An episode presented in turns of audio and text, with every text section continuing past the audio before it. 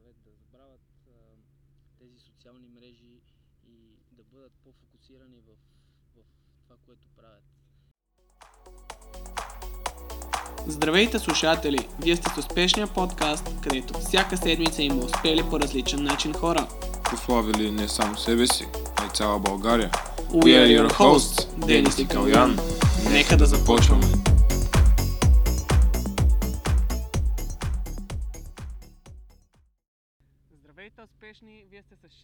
Епизод на нашия подкаст. При мен е един човек с главно Ч, мъж с главно М и легенда с главно Л, а именно легендата на Левски Живко Миланов. Аз съм Денис Димитров и вие сте с Ние успяваме винаги. Много ми е приятно да сме тук. Как сте? Благодаря, добре. Това ще ме в добро настроение. Тук по път на НСА. А, Имам работа, която да свърша. за изпит, доколкото Да. знам. Добре, в момента сте помощник треньор в 26-кратните шампиони на България. Как се чувствате от промяната към треньор, от играч? Еми, да ви кажа, доста различно нещо. Две съвсем различни работи. Докато си футболист, си концентриран повече твоето тяло да се чувства добре и ти да се чувстваш добре. Правиш ежедневието ти е насочено към тази работа, докато си треньор, мислиш за себе си и за още 20 на човека трябва да подготвиш тренировки, плана, който е за месеца, за годината напред и съвсем различно нещо. Добре, една доста неприятна предполагам за ваша тема ще е заболяването, заради което спряхте да се занимавате с футбол, заради което сложихте край на кариерата си. Имахте ли подкрепа от синята публика? Какво беше чувството и най-важното, успяхте ли да се възстановите след това нещо?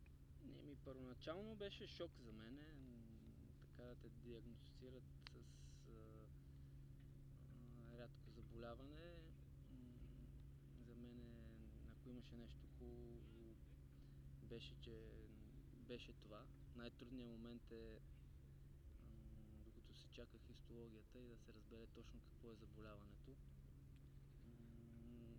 Искам да благодаря и на първо на моето семейство, което бяха плътно до мене и в такъв момент ти е много нужно. След това и на, на хората, които са около мене, съотборници, фенове. Не, не искам да, да определя на, нали, феновете на Левски, защото получих подкрепа от, а, дори от фенове на ЦСК, от други отбори.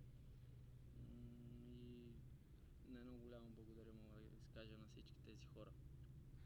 Добре, а през сезон 2005-2006 вие достигате до четвърт финалите на Лига Европа. Година по-късно отново играете в Европа, но вече в най-големия европейски клубен турнир. Как се чувствате да сте част от отбора, който за първи път пренася България на такова ниво, да играе в най-елитния европейски турнир?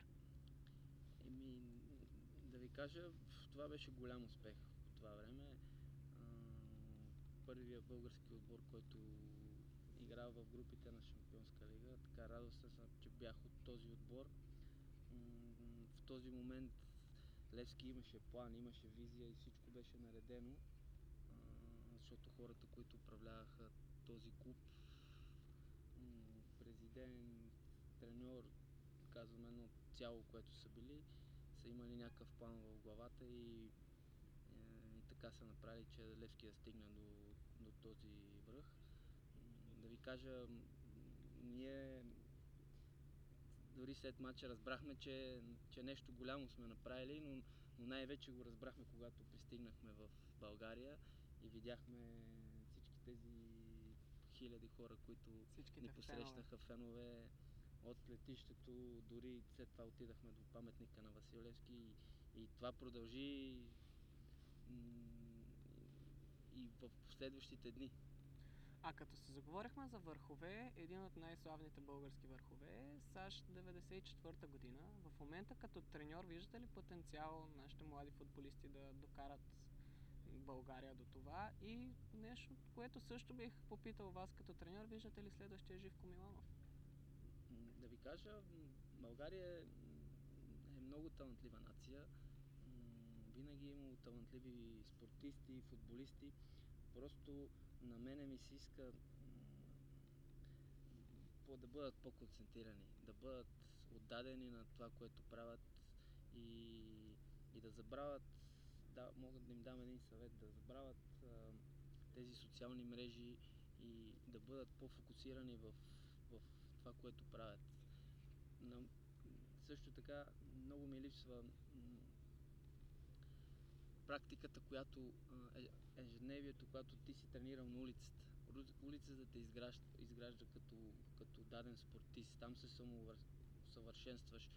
Ти това, че отиваш, да речем, един час на тренировка на, на терена, на, на стадиона, не е достатъчно.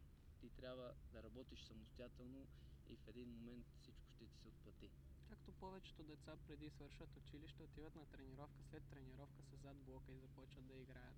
Така е. Това, това, това ми липсва на мен. Вече все, лошото е, че все по-малко го виждам в подрастващото поколение и мисля, че това е голям минус за тях. Едно качество, доколкото знам, се гради с повторения. За един час не можеш да направиш толкова много повторения. Разбира се, те просто днешното поколение влизат в един виртуален свят на видеоигри и на това и си мислят, че е същото, когато отидеш на, на терена, но е съвсем различно.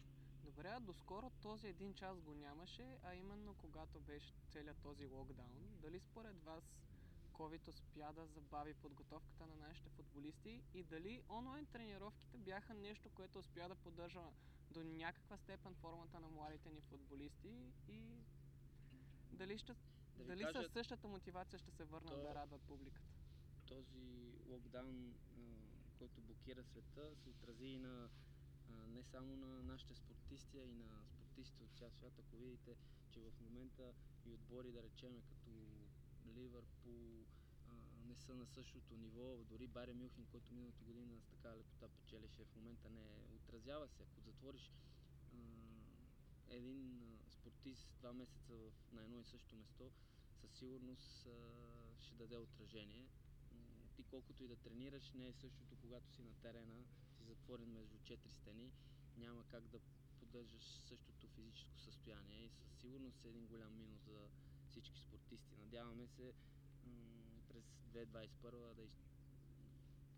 тази пандемия и този вирус, ако може да изчезне и вече да забравим за него, да почнем да живеем нормално.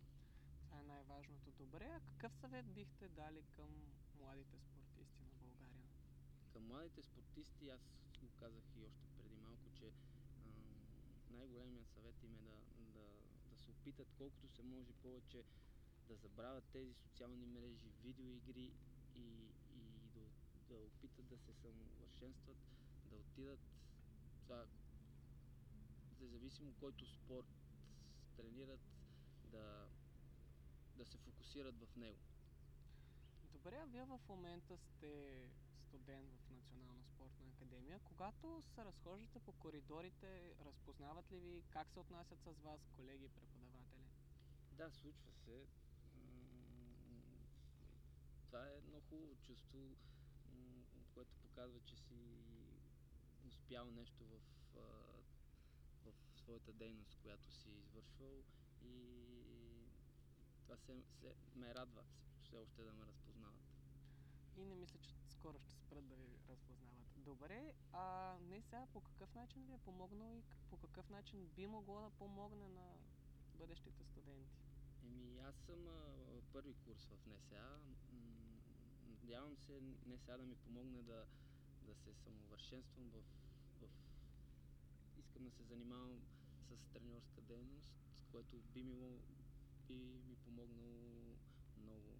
Много български спортисти са завършили този, този университет. Има много преподаватели, които може много да се научи от тях и да се саморазвиеш.